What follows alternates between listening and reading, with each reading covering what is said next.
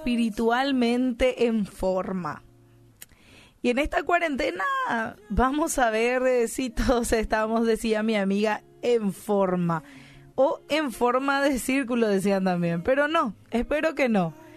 Pero hoy te voy a hablar acerca de estar en forma, pero espiritualmente. Primero de Corintios 13, 7 al 8 en su versión en la PDT, me encanta, dice así, el amor acepta todo con paciencia, siempre confía, nunca pierde la esperanza, todo lo soporta, el amor no tiene fin. Y estábamos en la semana pasada hablando de que cansados no podemos amar, dando tips acerca de eso.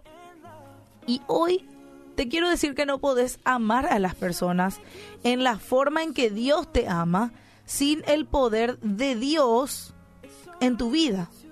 Porque el amor humano es efímero, se termina. Pero si sentís que nada vale la pena, la vida parece ser inútil o sin propósito, o te encontrás culpando a Dios por tus problemas, estas son señales de alerta de desgaste espiritual. No podés amar bien cuando estás desgastado también espiritualmente. La Biblia dice en 1 Timoteo 4:7, más bien ejercítate en la piedad. Ahora, ¿cómo te mantienes espiritualmente en forma para que puedas amar a las personas? Y yo te voy a dar la clave en esta noche. Y es al construir hábitos en tu vida que te mantengan espiritualmente renovado. Y acá yo te voy a dar tres hábitos con los cuales podés comenzar. El primero, tener un tiempo devocional.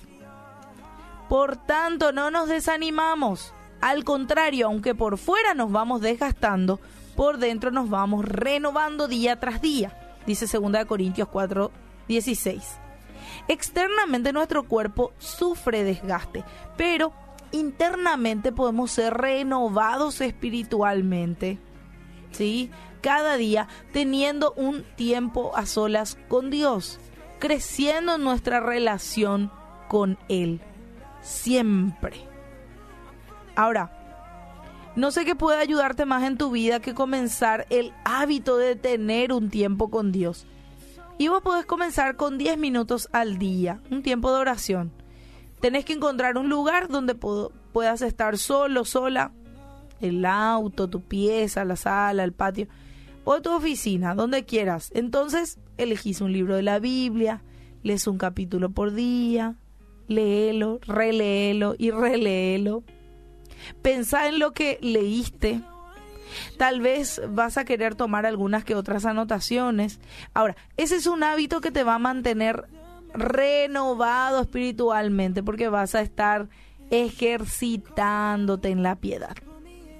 Otra cosa que te puede ayudar bastante es mantenerte dentro de la comunidad con grupos pequeños.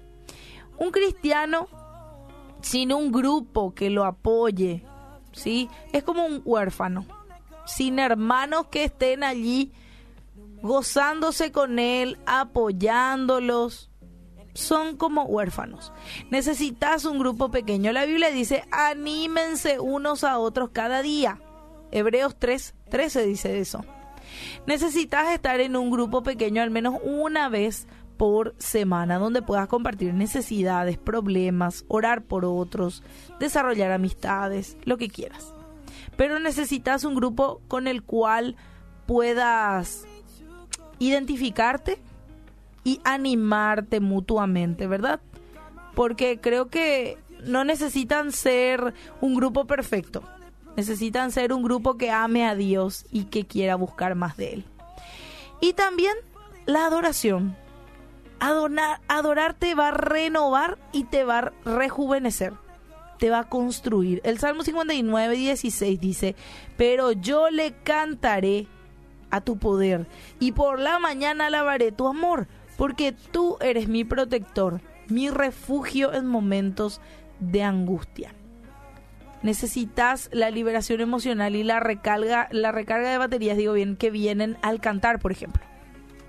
Keren lo puede saber exactamente, ¿verdad? eh, necesitas, puedes poner algo de música, cantar y empezar a adorar a Dios. Y puedes hacerlo también en ese tiempo devocional. Entonces allí vas a observar cómo Dios va restaurando tu alma. No te vayas a quedar, no te vayas a quedar atrás. Tenés que ejercitarte en este tiempo de cuarentena, ejercitarte espiritualmente.